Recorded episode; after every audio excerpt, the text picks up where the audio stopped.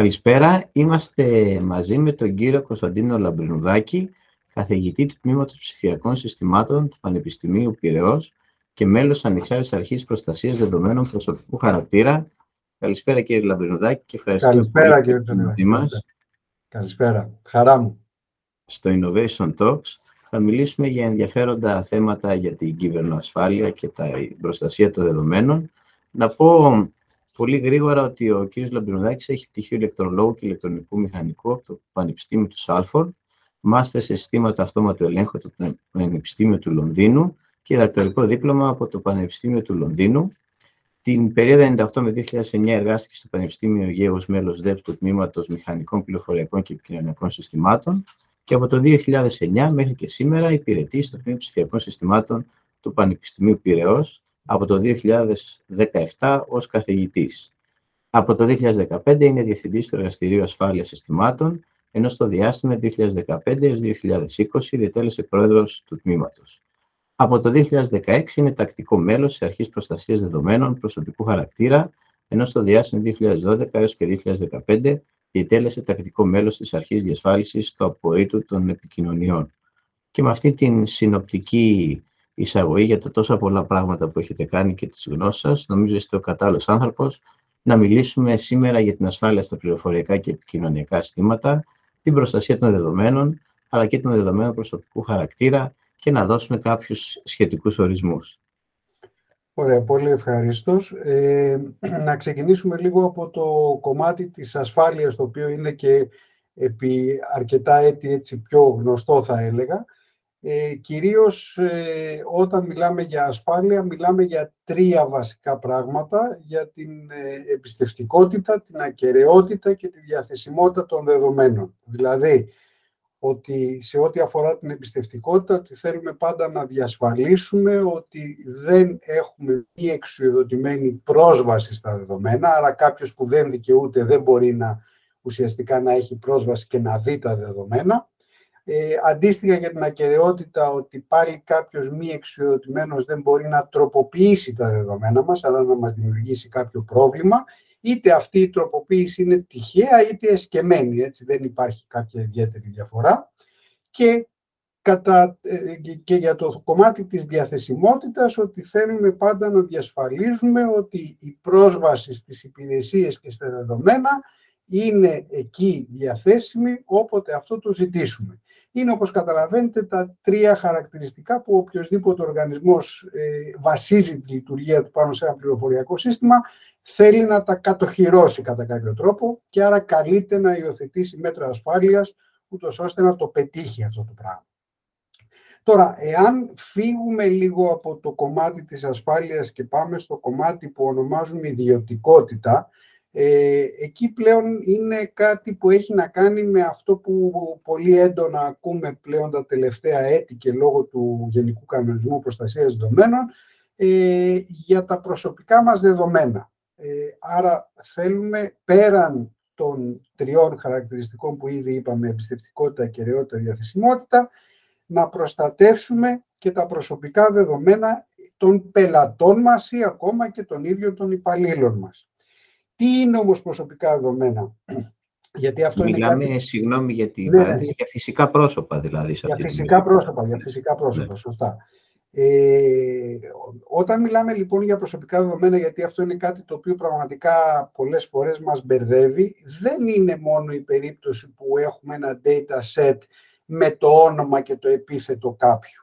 Ε, είναι ε, οποιοδήποτε set δεδομένων μπορεί να χρησιμοποιηθεί για να ταυτοποιήσουμε ένα φυσικό πρόσωπο. Το παράδειγμα ας πούμε, που πάντα λέω είναι ότι αν σας πω ότι στο διπλανό δωμάτιο είναι κάποιος ε, άνθρωπος με ύψος 2,30, κατά 99,9% τον έχω ταυτοποιήσει, διότι πραγματικά είναι πολύ δύσκολο να υπάρχει άλλος ένας. Άρα, όταν υπάρχει ένας τρόπος να ταυτοποιήσω φυσικά πρόσωπα, μιλάμε πλέον για προσωπικά δεδομένα. Και είναι αυτά τα οποία ε, ε, ο Γενικός Κανονισμός πλέον επιτάσσει να ε, προστατεύουμε με διάφορους τρόπους και ταυτόχρονα να ε, δίνει και κάποια δικαιώματα πλέον σε αυτούς τους, ε, τα φυσικά πρόσωπα, τα οποία όπως τα λέει ο νόμος είναι τα υποκείμενα των δεδομένων, ε, στο να έχουν τη δυνατότητα πρόσβασης στα δεδομένα τους, στο να έχουν τη δυνατότητα διόρθωσης των δεδομένων, άλλαξα ας πούμε διεύθυνση ή άλλαξα τηλέφωνο, να έχουν το δικαίωμα να εναντιωθούν στην επεξεργασία αυτή η οποία γίνεται. Άρα για κάποιο λόγο εγώ δεν συμφωνώ με το γεγονός ότι κάποιος συλλέγει και επεξεργάζεται τα δεδομένα μου ή στο δικαίωμα της διαγραφής, εάν αυτό επιτρέπεται, ε, γιατί για παράδειγμα αν είχα το δικαίωμα της διαγραφής, το πρώτο που θα έκανα είναι να πήγαινα στο Υπουργείο Οικονομικών και να έλεγα παρακαλώ σβήστε όλα τα δεδομένα για μας, δεν θέλω να πληρώνω φόρο. Ε, Οπότε δεν με ξέρει κανείς. Ναι. Έτσι, έτσι. Ε, όπως καταλαβαίνετε αυτό δεν είναι πάντα εφικτό γιατί αν υπάρχει νόμος που το ε,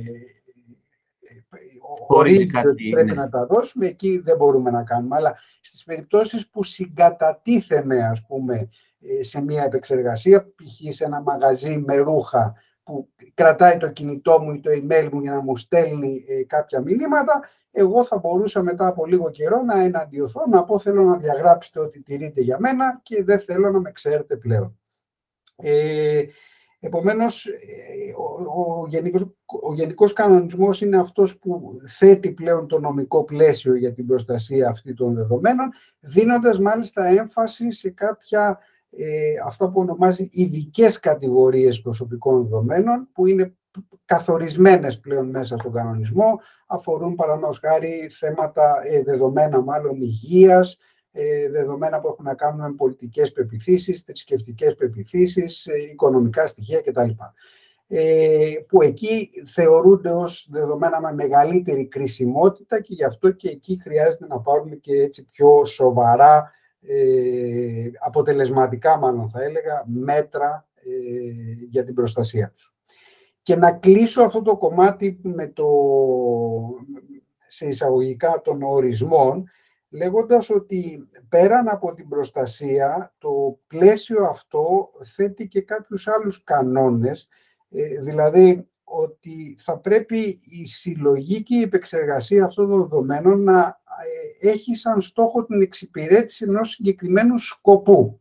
Δεν μπορώ δηλαδή να αρχίσω να μαζεύω δεδομένα για οποιονδήποτε λόγο ε, θελήσω, θα πρέπει να έχω προδιαγράψει ε, από πριν το σκοπό για τον οποίο θα συλλέξω τα δεδομένα και τα δεδομένα τα οποία θα συλλέξω να είναι τα απολύτως απαραίτητα για την εξυπηρέτηση αυτού του σκοπού, κάτι που ονομάζεται η αρχή της ελαχιστοποίησης. Δηλαδή, δεν μπορώ να μαζεύω δεδομένα που είναι άσχετα με το σκοπό που καλούμε να εξυπηρετήσω. Ε, δεν ξέρω αν θέλετε να πούμε κάτι άλλο πάνω σε αυτό. Νο, νομίζω μας αναφέρατε πολύ αναλυτικά για τα προσωπικά δεδομένα των φυσικών προσώπων και τα δικαιώματα. Ε, να περάσουμε στο ρόλο της αρχής. Ε, η αρχή τι ρόλο έχει, και λοιπόν. είναι μια ανεξάρτητη αρχή προφανώς, θα πούμε τι είναι, και πώς μπορεί κάποιος να αναφέρει ή να καταγγείλει κάτι, εν πάση περιπτώσει αν θεωρώ ότι κάτι δεν γίνεται καλά με τα δεδομένα μου, τι μπορώ να κάνω; Σωστά. Ε, λοιπόν, καταρχήν ε, ε, να πω ότι η αρχή έχει έναν εποπτικό ρόλο, έτσι, άρα ο ρόλος της είναι να ελέγχει ότι εφαρμόζεται σωστά ο κανονισμός, το, το GDPR, με τη λογική ότι ο κάθε οργανισμός ο οποίος κάνει επεξεργασία προσωπικών δεδομένων ουσιαστικά ικανοποιεί τις απαιτήσεις του, του, του κανονισμού. Τώρα, η, η αρχή μπορεί να έχει αυτεπάγγελτους ελέγχους, δηλαδή αν από μόνη της καταλάβει μέσω δημοσιευμάτων ότι κάτι μπορεί να μην γίνεται σωστά, μπορεί να προβεί σε έλεγχο, αλλά από εκεί και πέρα ο οποιοδήποτε πολίτης, οποιοδήποτε φυσικό πρόσωπο έχει τη δυνατότητα μέσα από το site της αρχής που υπάρχουν συγκεκριμένα έντυπα να κάνει μια καταγγελία σχετικά με κάποιο πρόβλημα, παραδείγματος χάρη, αν κάποιος θεωρεί ότι γίνεται παράνομη η επεξεργασία των δεδομένων του ή ότι διέρευσε τα δεδομένα του ή οτιδήποτε άλλο, ε, δεν έχει ας πούμε ανταπόκριση στην άσκηση κάποιου δικαιώματος του, αυτά που έλεγα πριν, ότι θέλω να έχω πρόσβαση στα δεδομένα μου. Το ζητάω από την εταιρεία, από τον οργανισμό και δεν ανταποκρίνεται αυτός ο οργανισμός. Ε, όλα αυτά μπορούν να καταγγελθούν, οπότε τότε παρεμβαίνει η αρχή για να δει ποιο είναι το πρόβλημα και από εκεί και πέρα να κρίνει την, την κάθε υπόθεση και πιθανότατα να προβεί στην, ε, ε, σε κάποιες κυρώσεις εάν πραγματικά υφίσταται πρόβλημα. Να μου επιτρέψετε να πω, γιατί ίσως και η έννοια της, της ανεξάρτητης αρχής ακούγεται πρώτη φορά από εδώ, ναι. ότι οι ανεξάρτητες αρχές είναι διοικητικά όργανα ενταγμένα στο νομικό πρόσωπο του κράτους, Σωστά. Έχουν δική τους ιδιαίτερη νομική προσωπικότητα, δηλαδή αποτελούν νομικά πρόσωπα δημοσίου δικαίου και αποστολή τους είναι είτε η ρύθμιση της άσκησης ενός δικαιώματος συνταγματικού ή γενικά η ρύθμιση οικονομικής δραστηριότητας κατά κανόνα που συνιστά αγορά απελευθερωμένης δημόσιας υπηρεσίας υπό λειτουργική έννοια ε, και θεωρείται, όχι θεωρείται, έχουν μεγάλο βαθμό ανεξαρτησίας απέναντι στην κυβέρνηση καθώς δεν υπόκειται σε ιεραρχικό έλεγχο. Ναι, ο έλεγχος είναι μόνο σε επίπεδο ε, της Επιτροπής της Βουλής, δηλαδή μία φορά το χρόνο ναι. λογοδοτεί ε, σε εισαγωγικά, δίνει τέλος πάντων την έκθεση πεπραγμένων η αρχή ε, ναι. στην ε, Επιτροπή Θεσμών και Διαφάνειας της Βουλής. Ε, επίσης, ε, κάτι το οποίο ξέχασα να πω και ίσως έχει σημασία, είναι ότι ε, ε, μετά από την εφαρμογή και του GDPR υπάρχει και συνεργασία των εποπτικών αρχών σε ευρωπαϊκό επίπεδο. Τι σημαίνει αυτό, ότι αν το πρόβλημα που έχει ένας πολίτης είναι από κάποια εταιρεία η οποία δεν έχει έδρα στην Ελλάδα, αλλά έχει έδρα ας πούμε, στη Γερμανία, στη Γαλλία, σε κάποια άλλη ευρωπαϊκή χώρα, ε, δεν υπάρχει ε, η ανάγκη να απευθυνθώ στην εποπτική αρχή της άλλης χώρας. Μπορώ να απευθυνθώ εδώ στην Ελλάδα και η υπόθεση πλέον διερευνάται με συνεργασία των αρχών σε ευρωπαϊκό επίπεδο. Οπότε είναι και αυτό κάτι το οποίο πολλές φορές είναι χρήσιμο να το γνωρίζουμε. Ναι, κυρίως φαντάζομαι για την ε, ηλεκτρονική διακίνηση και ανταλλαγή στοιχείων, οπότε ε, εκεί κανείς να σκεφτεί ότι για παράδειγμα στα cloud συστήματα δεν είναι σε μια χώρα, μπορεί να είναι οπουδήποτε. Σωστά. Νομίζω ότι είναι κάτι πολύ χρήσιμο αυτό που λέτε.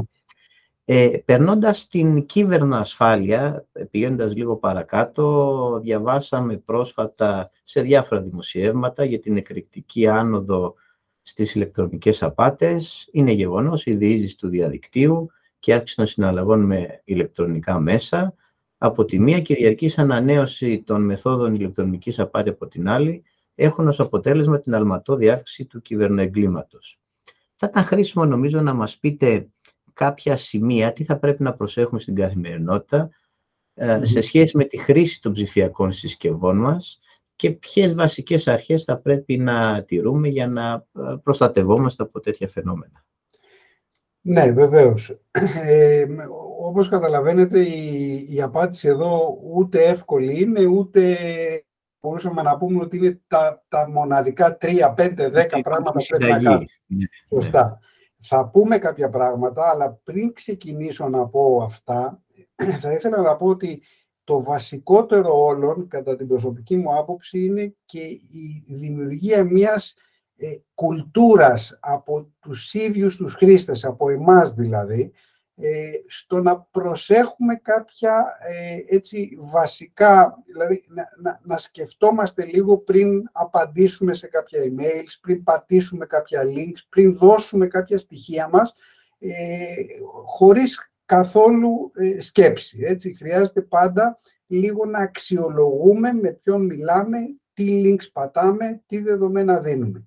Ε, και αυτό βέβαια είναι κάτι το οποίο σιγά σιγά θεωρώ ότι έτσι αναπτύσσεται και καλλιεργείται μέσα στην, στην κοινωνία μας ε, πλέον ε, και θα είναι πραγματικά αυτό το οποίο θα μας βοηθήσει ουσιαστικά. Ε, μπορούμε όμως σε αυτό το κομμάτι να επανέλθουμε και αργότερα. Σε επίπεδο λοιπόν έτσι σημείων που θεωρώ ότι θα πρέπει να προσέχουμε είναι πρώτα απ' όλα ε, αν πάμε με τη λογική των sites ας πούμε, που επισκεπτόμαστε, να ε, είμαστε σίγουροι ότι πράγματι το site είναι αυτό που θεωρούμε ότι είναι, π.χ. το site μιας τράπεζας. Δεν υπάρχει λόγος να ξεκινήσουμε να πάμε σε αυτό το site μέσα από κάποιο link που μας ήρθε από κάποιο email ή οτιδήποτε πληκτρολογούμε κατευθείαν το site της τράπεζας, ούτως ώστε να είμαστε σίγουροι ότι αυτό είναι αυτό που πραγματικά θέλουμε να επισκεφθούμε. Και μάλιστα είναι πολύ χρήσιμο ε, να προσέχουμε πάντα και στο URL ότι μιλάμε μέσα από μια ασφαλή σύνδεση, δηλαδή το HTTPS ε, και όχι το HTTP σκέτο, που πολλές φορές είναι πραγματικά προβληματικό. Ε, τώρα, από εκεί και πέρα το, το επόμενο που θα φαίνεται να έχει έτσι μεγάλο πρόβλημα είναι με διάφορα emails τα οποία παίρνουμε, τα λεγόμενα ε, phishing mails, ε, τα οποία μας ζητάνε, ε, μας λένε μάλλον ότι ο λογαριασμός μας στην τράπεζα ή το, η κωδική πρόσβασης για το web banking και τα λοιπά λήγουν, οπότε μας λένε πατήστε αυτό το, το, το link ούτως ώστε να τα επικαιροποιήσετε ή να τα ανανεώσετε ή οτιδήποτε.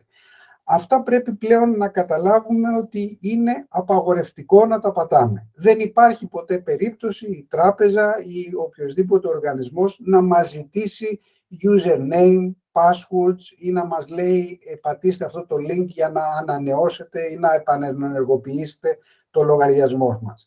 Άρα ε, αυτό θα πρέπει να το κάνουμε πραγματικά κανόνα στο μυαλό μας ότι τέτοια emails και τέτοια links δεν πατάμε ποτέ διότι το 99,9 των περιπτώσεων είναι ε, έτσι, περιπτώσεις ανθρώπων που προσπαθούν να μας υποκλέψουν ε, στοιχεία.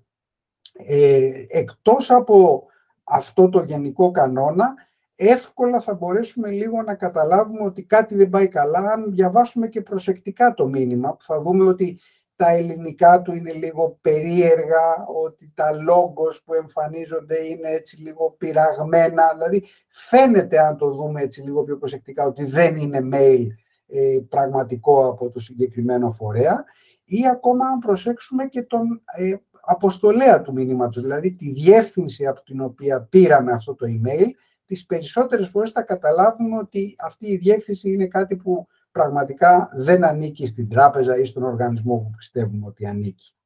Ε, συνεπώς ε, θέλουμε έτσι λίγο προσοχή ε, και αυτό δεν αφορά μόνο τα emails, μπορούμε να πούμε ότι αφορά και SMS πολλές φορές που θα πάρουμε, ε, που μπορεί να είναι και από γνωστούς από το εμβόλιο GR, από το GovGR, που μας λένε ε, πατήστε αντίστοιχα αυτό το link για να κάνετε αυτό και αυτό.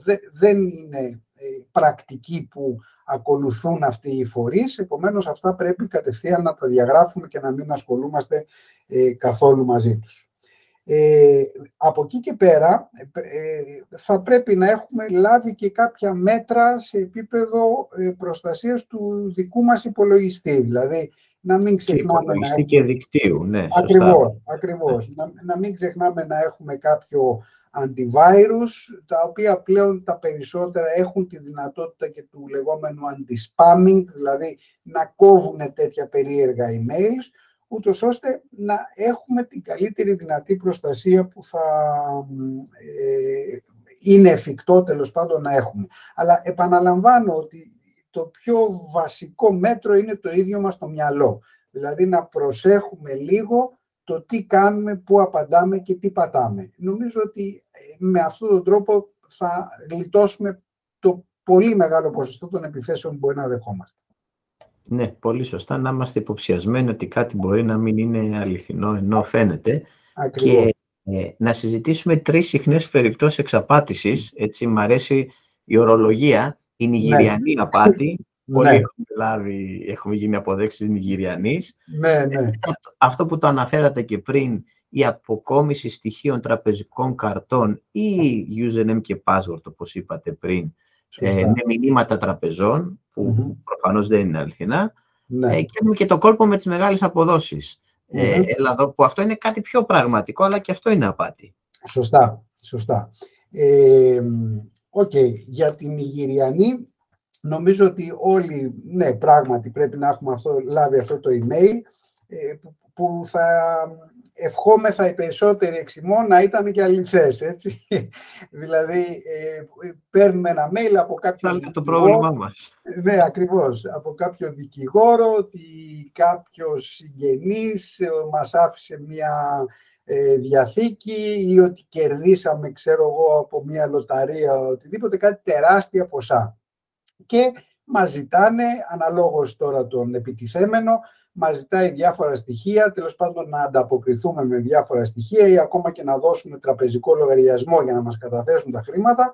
Ε, νομίζω ότι είναι στο πλαίσιο που λέγαμε και πριν, ότι ε, σε αυτό είναι σαφές ότι ε, είναι αυτό που λέμε it's too good to be true, έτσι. Δεν μπορεί να είναι αληθές, είναι ε, προσπάθειες για να εκμεεύσουν πληροφορίες και από εκεί και πέρα να προχωρήσουν σε διάφορα ε, σε διάφορους, διάφορες άλλες επιθέσεις. Επομένως, ε, απλά τα αγνοούμε και τα διαγράφουμε. Ε, για το κομμάτι των τραπεζών, πάλι είναι στη λογική που λέγαμε και πριν, ότι προσπαθούν με διάφορους τρόπους και διάφορα email τα οποία προσποιούνται ότι είναι από την τράπεζα, να μας αναγκάσουν να πάμε σε μια ιστοσελίδα δήθεν για να επανενεργοποιήσουμε την κάρτα μας ή το λογαριασμό μας και να πληκτρολογήσουμε το username και το password. Πολύ απλά, απλά θα μας τα κλέψουν το username και το password και θα μπουν οι ίδιοι μετά στον πραγματικό λογαριασμό μας για να μας δημιουργήσουν να κλέψουν λεφτά ή να κάνουν οτιδήποτε. Ε, είπαμε εδώ, ο κανόνας είναι δεν υπάρχει ποτέ περίπτωση κάποιος τράπεζα ή οτιδήποτε να ζητήσει τέτοιου είδους στοιχεία μέσω emails. Οπότε και αυτό ε, είναι κάτι το οποίο πρέπει να το προσέχουμε και να το αγνοήσουμε. Τώρα, όσο αφορά τις ε, αποδόσεις, αυτό είναι κάτι που πραγματικά ε, εύκολα, ε, πιο εύκολα θα έλεγα θα μπορούσε να ξεγελάσει κάποιον, διότι σε αυτή την περίπτωση μπορεί να δεχθούμε ας πούμε και τηλεφωνικά μία πρόταση να δώσουμε ένα πολύ μικρό ποσό για επένδυση σε κάποιο τομέα ή σε κάποιο χρηματιστήριο ή σε κάποιο ε, σε κάποιο νομίσματα ή κάποιο. Ναι, ναι. Υπάρχουν λοιπόν περιπτώσεις που μπορεί να σου ζητήσουν πολύ λίγα χρήματα, 50 ευρώ, 100 ευρώ, ε, με τη λογική να σε, πραγματικά να σε κάνουν να πεις «ΟΚ, τι είναι 50 ευρώ, θα δώσω» και ξέρω περιπτώσεις που σου αποδεικνύουν σε μικρό χρονικό διάστημα ότι πράγματι η επένδυσή σου πέτυχε και τα 100 ευρώ σου γίνανε 300 ευρώ. Οπότε σου λέει δώσε μου άλλα 500. Και με αυτόν τον τρόπο κάποια στιγμή εξαφανίζονται και σου έχουν πάρει τα χρήματα. Ε, άρα σε τέτοιες περιπτώσεις και ειδικά από αριθμούς που δεν γνωρίζουμε, ε, ακόμα και αν θέλουμε να επενδύσουμε κάποια χρήματα, πριν το κάνουμε, και αυτός είναι ο κανόνας που ε, δίνεται ακόμα και από το ε, δίωξη ηλεκτρονικού εγκλήματος, είναι προσπάθησε να ταυτοποιήσεις, να ελέγξεις την ταυτότητα του οργανισμού που σου λέει ότι σου κάνει αυτή την προσφορά. Να δεις, υφίσταται, υπάρχει ρέκορντ, είναι καταγεγραμμένος ως τέτοιος φορέας επενδυτικός. Πριν προβείς σε οποιαδήποτε τέτοιου τύπου, αν, θέλεις, ε, αν θέλετε, ε, επένδυση. Ε, εδώ είναι πραγματικά κάτι το οποίο έχει απασχολήσει πάρα πολύ. Έχουμε και πάρα πολλές καταγγελίες αυτού του τύπου στην αρχή, με τη λογική να εντοπίσουμε ποιοι είναι αυτοί που κάνουν τα τηλεφωνήματα, το οποίο προφανώς γίνεται σε συνεργασία με τη δίωξη ηλεκτρονικού εγκλήματος. Ε, δεν είναι καθόλου εύκολο, τις περισσότερες φορές είναι και αδύνατο θα έλεγα, διότι χρησιμοποιούν και υπηρεσίες από το εξωτερικό Voice over IP που ε, βάζουν ένα τηλέφωνο μη υπαρκτό, οπότε δεν μπορείς ουσιαστικά να κάνεις trace back και να βρεις ποιος είναι αυτός. Και χάνονται τα ίχνη τους. Ακριβώς, ναι. ακριβώς. Ναι. Και προφανώς υπάρχουν πολλά άλλα ακόμα, δεν θα θα θέλαμε πολύ χρόνο για να τα αναφέρουμε όλα. Απλά νομίζω Σίγουρα. ενδεικτικά ήταν κάποιες περιπτώσεις έτσι, για να υποψιάζονται οι πολίτες και όσοι μας ακούνε προς αυτή την κατεύθυνση. Ακριβώς. Όμως, όμως αντίστοιχα έχουμε και κινδύνους για νομικά πρόσωπα, δηλαδή δημόσιους φορείς, επιχειρήσεις, mm-hmm. από κυβερνοεπιθέσεις. Ε, ναι. εδώ για ποιο λόγο γίνονται αυτές οι επιθέσεις και τι θα, τι θα πρέπει ένας οργανισμός να προσέχει σε σχέση με την κυβερνοασφάλεια; Ναι. Ε, εδώ θα έλεγα ε, πολύ έτσι αφαιρετικά ότι οι λόγοι είναι δύο. Είτε οικονομική, με τη λογική, μάλλον να το διορθώσω, θα έλεγα τρεις. Ο πρώτος είναι οικονομικός, δηλαδή ο επιτιθέμενος έχει ως στόχο κάποιο οικονομικό όφελος, που θα εξηγήσουμε τι είναι αυτό. Ο δεύτερος είναι να ουσιαστικά γίνει κάτοχος δεδομένων γιατί όπως γνωρίζουμε πλέον τα δεδομένα έχουν τεράστια αξία. Αυτός που έχει στα χέρια του δεδομένα είναι σε εισαγωγικά πλούσιος. Ε, αυτό που λέγαμε ότι κάποτε το πετρέλαιο ήταν το νούμερο ένα σε αξία στο χρηματιστήριο, τώρα λέμε πλέον είναι τα δεδομένα το νούμερο ένα στο χρηματιστήριο. Και το τρίτο είναι για λόγους δυσφήμισης ή δυσλειτουργίας κάποιου οργανισμού. Λοιπόν, στην πρώτη περίπτωση ε, που θέλουμε, ο επιτιθέμενος θέλει κάποιο οικονομικό όφελος, τις περισσότερες επιθέσεις που βλέπουμε είναι με ransomware. Δηλαδή υπάρχει κάποια ε, μόλυνση του πληροφοριακού συστήματος ε, με, ε, με κάποιον ιό, ο οποίος ουσιαστικά κρυπτογραφεί τα δεδομένα του φορέα και για να, και, επομένως γίνονται μη αξιοποιήσιμα, δεν μπορεί πλέον ο φορέας να δουλέψει και από εκεί και πέρα για να τα αποκρυπτογραφήσει ο επιτιθέμενος ζητάει λίτρα. Άρα του λέει δώσε μου ξέρω, 100.000 ευρώ για να σου αποκρυπτογραφήσω τα δεδομένα και να μπορέσεις πάλι να δουλέψεις.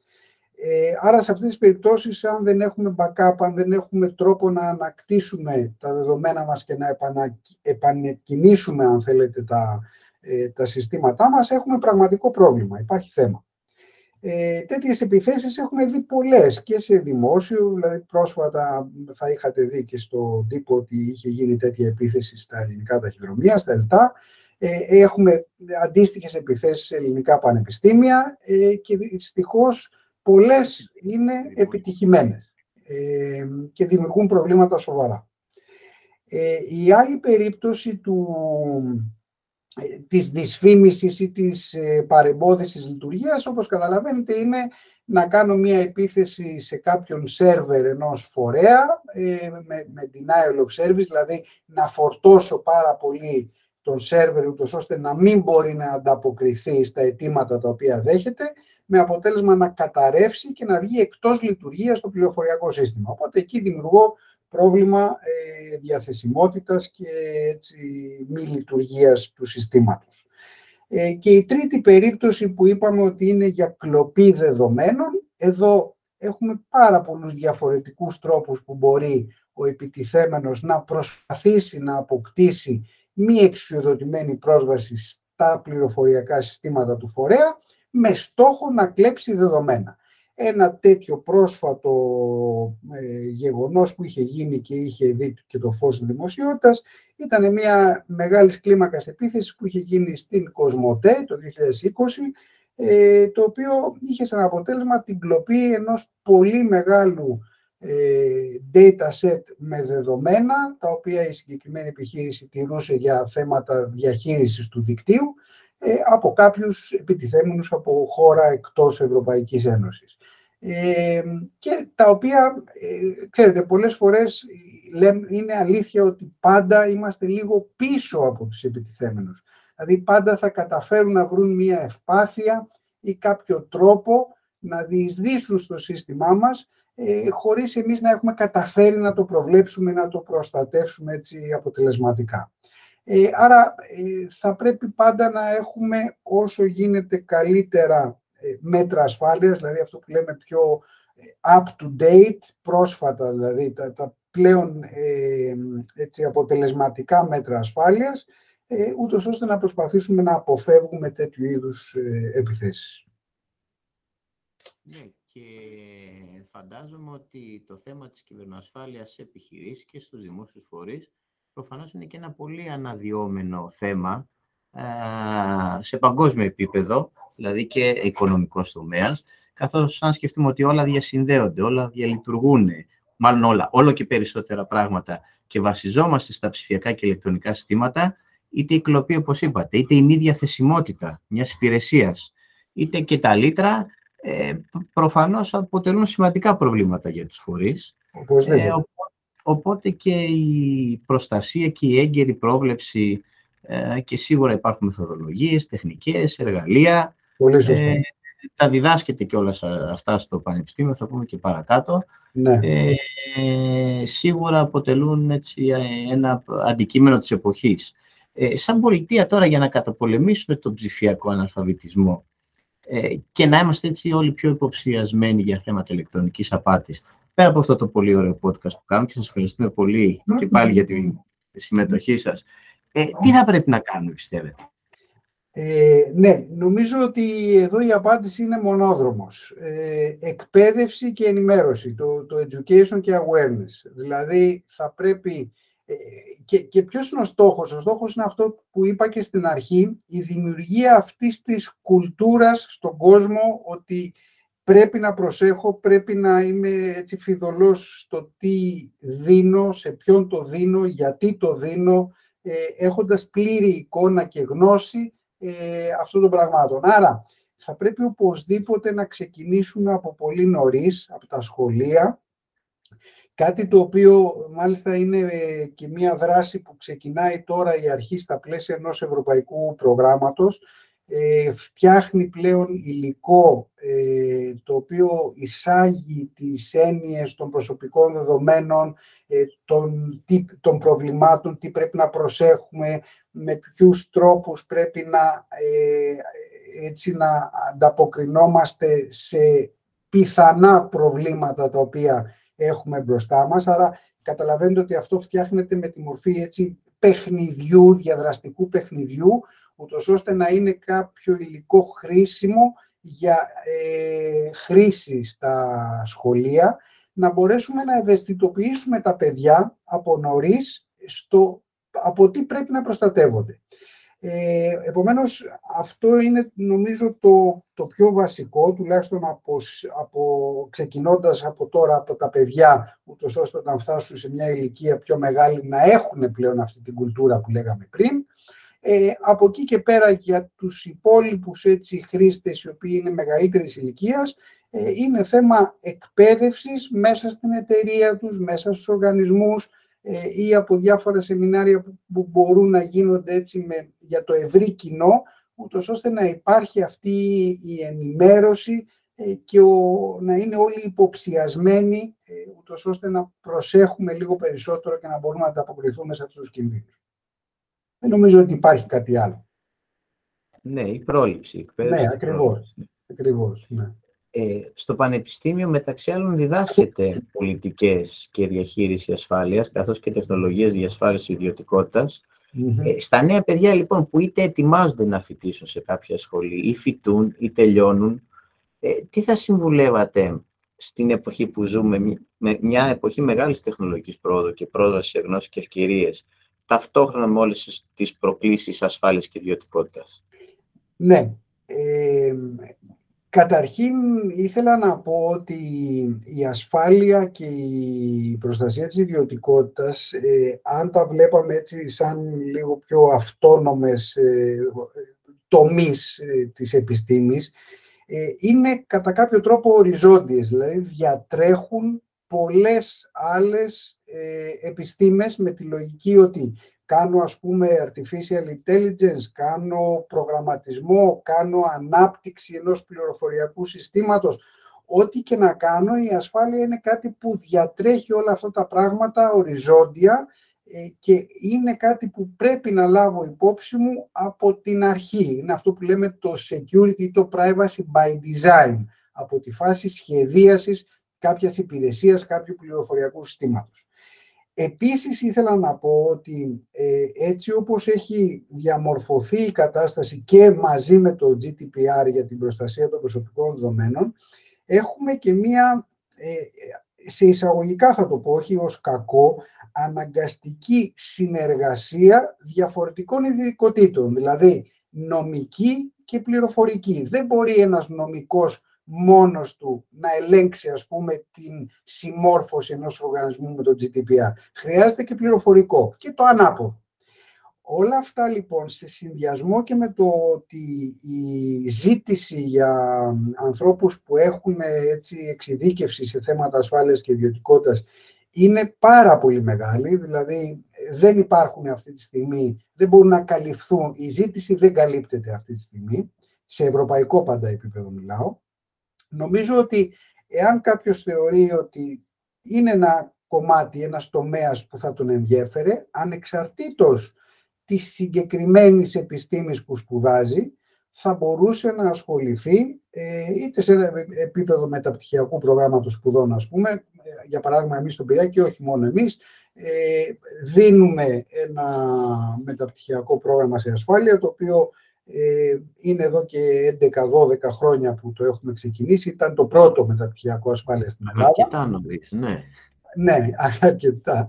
Και πραγματικά μπορώ να σας πω έτσι με, με βεβαιότητα, όχι με βεβαιότητα, είναι, υπάρχουν στοιχεία γι' αυτό, ότι το 100% των ανθρώπων που αποφυτούν από το συγκεκριμένο μεταπτυχιακό βρίσκουν δουλειά, όχι οποιαδήποτε, στον τομέα της ασφάλειας. Επομένως, ε, είναι αυτό που σας έλεγα ότι η ζήτηση είναι πραγματικά μεγάλη και άρα είναι ένας τομέας που μπορεί να βοηθήσει και επαγγελματικά πλέον τους ανθρώπους που τους αρέσει ε, και ταυτόχρονα να τους δώσει τη δυνατότητα να εμπλακούν και σε πολλές άλλες έτσι, ε, και σε επίπεδο, αν δεν είναι δηλαδή καθαρά ασφάλεια, ε, σε μια ομάδα σχεδιασμού ενός πληροφοριακού συστήματος, μιας ηλεκτρονικής υπηρεσίας, ε, σε έναν οργανισμό ο οποίος θέλει να έχει τη συμμόρφωσή του με το GDPR. Άρα υπάρχουν πάρα πολλοί δρόμοι τους οποίους μπορούν να ακολουθήσουν και πραγματικά να τους ε, φανούν εξαιρετικά χρήσιμα αυτά που θα μάθουν. Αυτό που είπατε πριν για την αρχή και το εκπαιδευτικό υλικό σίγουρα είναι μια άλλη προσέγγιση νομίζω της εποχής, όχι όχι μετά το συμβάν, αλλά ε, ερχόμαστε να εκπαιδεύσουμε την κοινωνία. Ναι. Και σίγουρα και στο Πανεπιστήμιο, όπως αναφέρατε, γίνονται δράσεις πέρα από μεταπτυχιακά, νομίζω και στα μαθήματα και άλλες δράσεις τύπου workshops, στερινά σχολεία, τα οποία... Σωστά, μια που το λέτε εδώ θα ήταν χρήσιμο να ναι. πω ότι το καλοκαίρι φέτος, δηλαδή νομίζω είναι από 10 έως 21 Ιουλίου, διοργανώνουμε ένα θερινό σχολείο σε ασφάλεια, το λεγόμενο IPIX, το οποίο το κάνουμε πολλά χρόνια τώρα, απλώς είχε σταματήσει κάποια χρόνια, δύο-τρία χρόνια λόγω κορονοϊού, αλλά τώρα επανέρχεται. Θα γίνει λοιπόν στη Μυτιλίνη σε, από το Πανεπιστήμιο Αιγαίου, σε συνεργασία με το Πανεπιστήμιο του Πυραιός, ε, το οποίο ε, έχει εξειδικευμένα ε, μαθήματα, είναι δύο, δέκα μέρες ε, full time. Έχει λοιπόν εξειδικευμένα θέματα σε, σε ασφάλεια και προστασία της ιδιωτικότητας. Δεν προϋποθέτει ότι κάποιος πρέπει να είναι γνώστης, δηλαδή ε, ξεκινάμε από αρκετά χαμηλά ούτως ώστε να μπορεί να παρακολουθήσει οποιοδήποτε με ομιλητές δασκάλους τέλος πάντων, οι οποίοι έρχονται από όλη την Ευρώπη. Είναι δηλαδή άνθρωποι που σε όλη την Ευρώπη ασχολούνται αποκλειστικά με τα θέματα ασφάλειας και ιδιωτικότητας. Ε, οπότε θα, έλεγα, θα τολμούσα να πω είναι ό,τι καλύτερο θα μπορούσε να έχει κάποιος σε επίπεδο ε, εμπειρίας και γνώσεων στο συγκεκριμένο ε, τομέα. Οπότε και αυτό, αν κάποιος ενδιαφέρεται, θα μπορούσαμε να δώσουμε και το link ε, για να, ναι, να το βάλουμε στο podcast ακριβώς το link για όποιον ενδιαφέρει να συμμετέχει. Ε, θα ήθελα να σας ευχαριστήσω πολύ για τη συζήτηση, πολύ επίκαιρα, διαφωτιστικά και νομίζω χρήσιμα αυτά που μας είπατε. Ε, σίγουρα τα θέματα και των προσωπικών δεδομένων, αλλά και της ασφάλειας των δεδομένων και της κυβερνοασφάλειας έχουν πολύ μέλλον, οπότε με χαρά να τα πούμε και σε επόμενες ευκαιρίες για να δούμε και πιο συγκεκριμένα θέματα και αντικείμενα. Πολύ ευχαρίστως. Ε, δική μου χαρά. Εγώ σας ευχαριστώ πολύ για την πρόσκληση. Να είστε καλά. Καλή συνέχεια. Καλό βράδυ. Γεια σας επίσης. επίσης.